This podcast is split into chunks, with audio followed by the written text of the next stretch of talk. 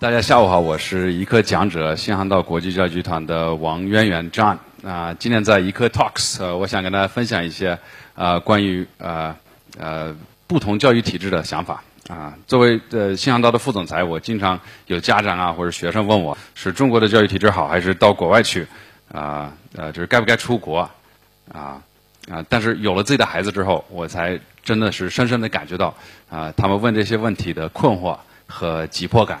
啊，我孩子是在北京出生的，啊，他是半个美国人，也是半个中国人，那他应该在哪里接受教育呢？啊，这也开始困扰着我。啊，中国的教育体制，啊，西方的教育体制，啊的一些呃共同的地方和不同的地方，可以各方派出一个代表，是吧？一个老师。那比如说中国派出谁来呢？可能不是孙悟空啊，可能是呃，可能是这个孔夫子啊，啊啊，那西方派出谁呢？那我们就派出，比如说苏格拉底，啊，那那其实这这两个都是很优秀的老师，是吧？啊，那如果从表面来看，他的最明显的一个共同点是什么呢？是他们的教学方式其实很多是通过问答，很多是通过对话。那如果从表面上来看，它的最大的一个最明显的一个区别是什么呢？那孔夫子他一般是做什么呢？他一般是，一般是他回答问题，啊，一般是他提供答案，而苏格拉底他一般是做什么呢？他一般一般是问问题，他通过问问题啊，来让他的学生慢慢的发现，或者让他的学生自己啊寻找这个答案。中国呃更多的是强调老师老师的作地位是老师的这个角色是什么呢？啊，是传道授惑，是呃是授业解惑是吧？啊，他他是这么一个这么一个角色，他是把知识传递给别人的。而在西方，可能更多老师是一个啊让学生发现啊让让学生去看看怎么去学习。我看中国人呃抱怨的最多，批评的最多自己的教育体制是什么呢？一般是说应试，就是说这个这这个太强调应试，甚至说也有人说是从最早的这个科举制度，就是就是当时的公务员考试。那如果我们看西方人或者比如说美国人，我是美国人，我们怎么抱怨啊我们的教育体制？其实我们各个方面都会抱怨啊，但是有一个呃抱怨的非常多，我觉得也是这很有意思的是，很多人会说呃。我们的教育体制是太工厂化，很多人会说，就是就是我们这种学校的制度啊，一个学校装很多学生，然后教教他们一样的知识，就会说这个是从可能甚至说是从呃工业革命来的啊。但是大家抱怨这个，也能够说明啊，美国人在看教育体制啊，在看他们的学校，很重视这个个人，很重视这个个人的特性，他的培养。所以我们可以说有也有这么一个对比在里面的。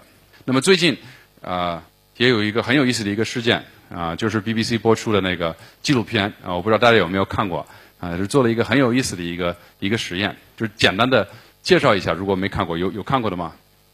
有看过，有不少看过啊，我我我觉得可以去看的啊。他是做什么呢？他是派了五位中国的老师进了英国的一个一个中学，一个很不错的一个中学，让他们教了一个月的课。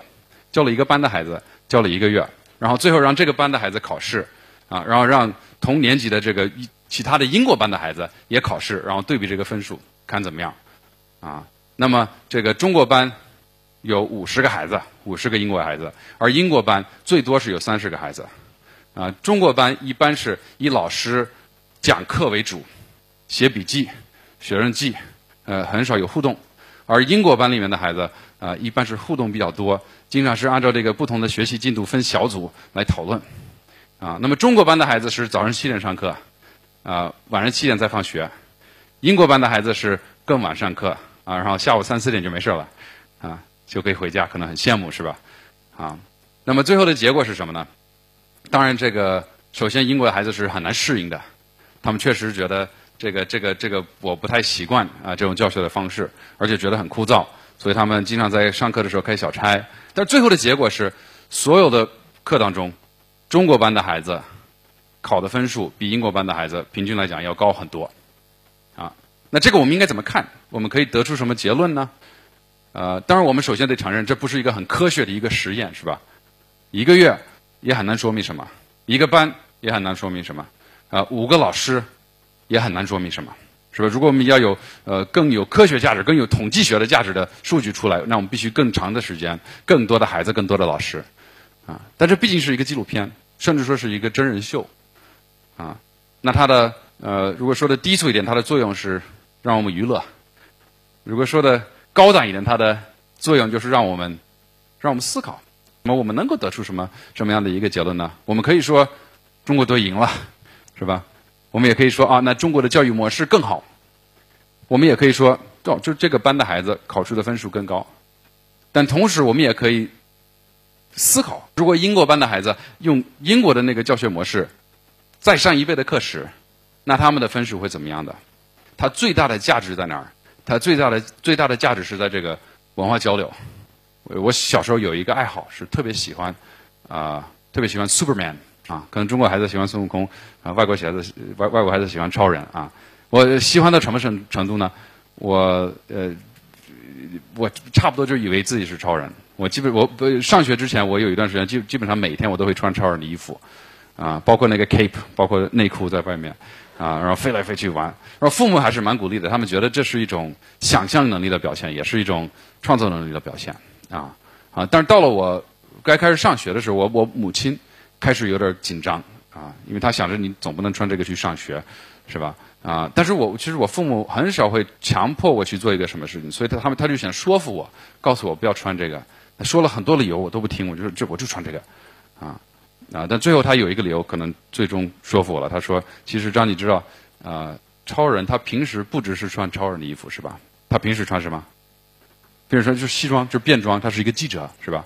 这就几岁，但我听了觉得有一定的道理啊。所以我我我我们我们上学的第一天，我是我们班里面唯一的。”啊，穿西装的小孩儿啊，但但当然我里面还穿着超人的衣服，就就万一有什么情况，I was ready，都准备好了。但观察也是一种能力，但他不希望我养成这样的学习习惯，因为他愿意我是第一个过去画的，画错了再画，啊，写错了再写，啊，在这种犯错误的过程中学习和成长，因为他相信这样的学习态度会有更好的一个成长和学习的效果，专门带我在我们州去参加各种各样的活动。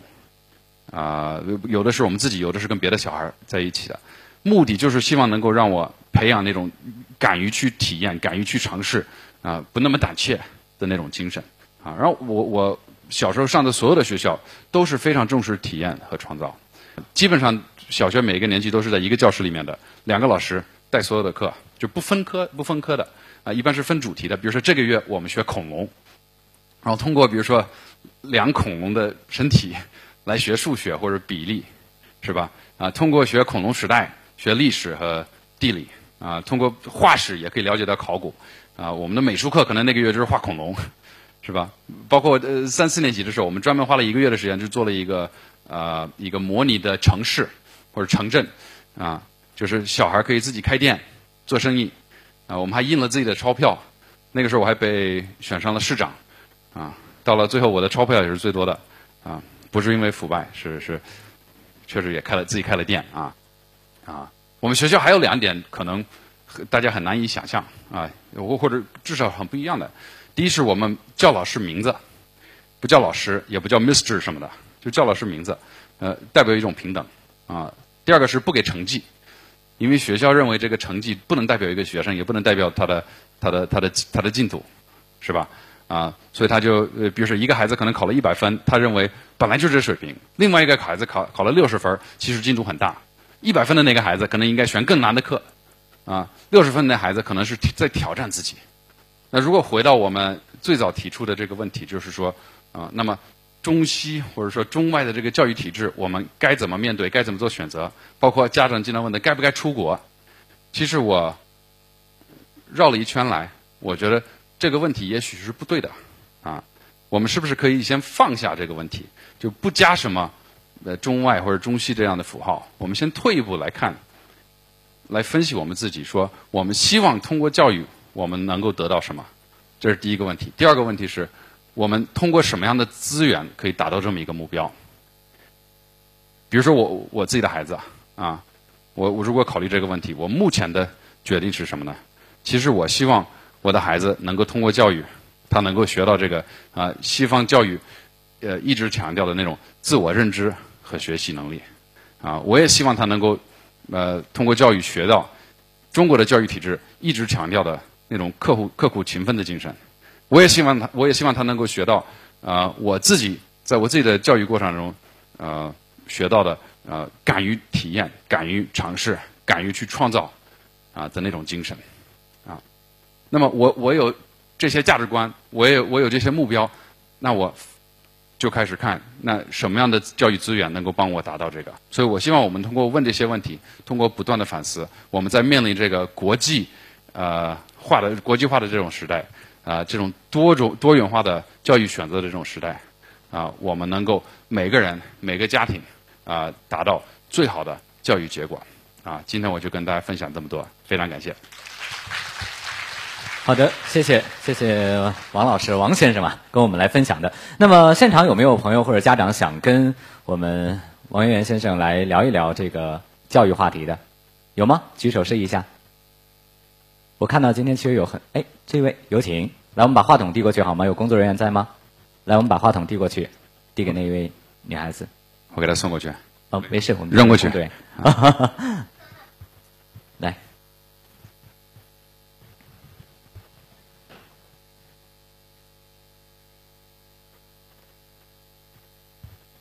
我今天其实有点困惑，因为有时候有这种讲座有有一个叉，你要站在这个叉，也有这个也有这个胶带在这儿，还有一个这个蓝圈在这儿，所以我最后就站在这个蓝圈的上面，我不知道哪个对。没关系，我们没有范围。没有范围。有请。王先生您好，您刚才说的很多的内容都是关于孩子的一个教育吧，我想问的就是关于呃，就是我们就是长大的一些成人的。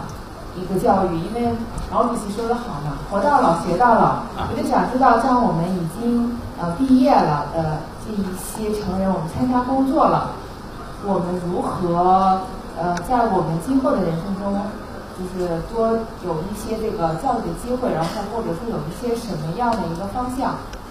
来这个问题。啊，谢谢，非常感谢你的问题，我这真的问的很好啊。嗯。因为这个，其实我一开始讲的是说，一个是孩子，还有一个是我们自己啊，所以我希望啊，其实我今天讲的内容，我觉得是呃，就是道理也是通的啊啊，包括最后的这个落点，就这两个问题，不管是为了自己的孩子，或者是为了自己，或者为了自己的朋友，在讨论这个话题，首先要回答的问题是你希望得到什么。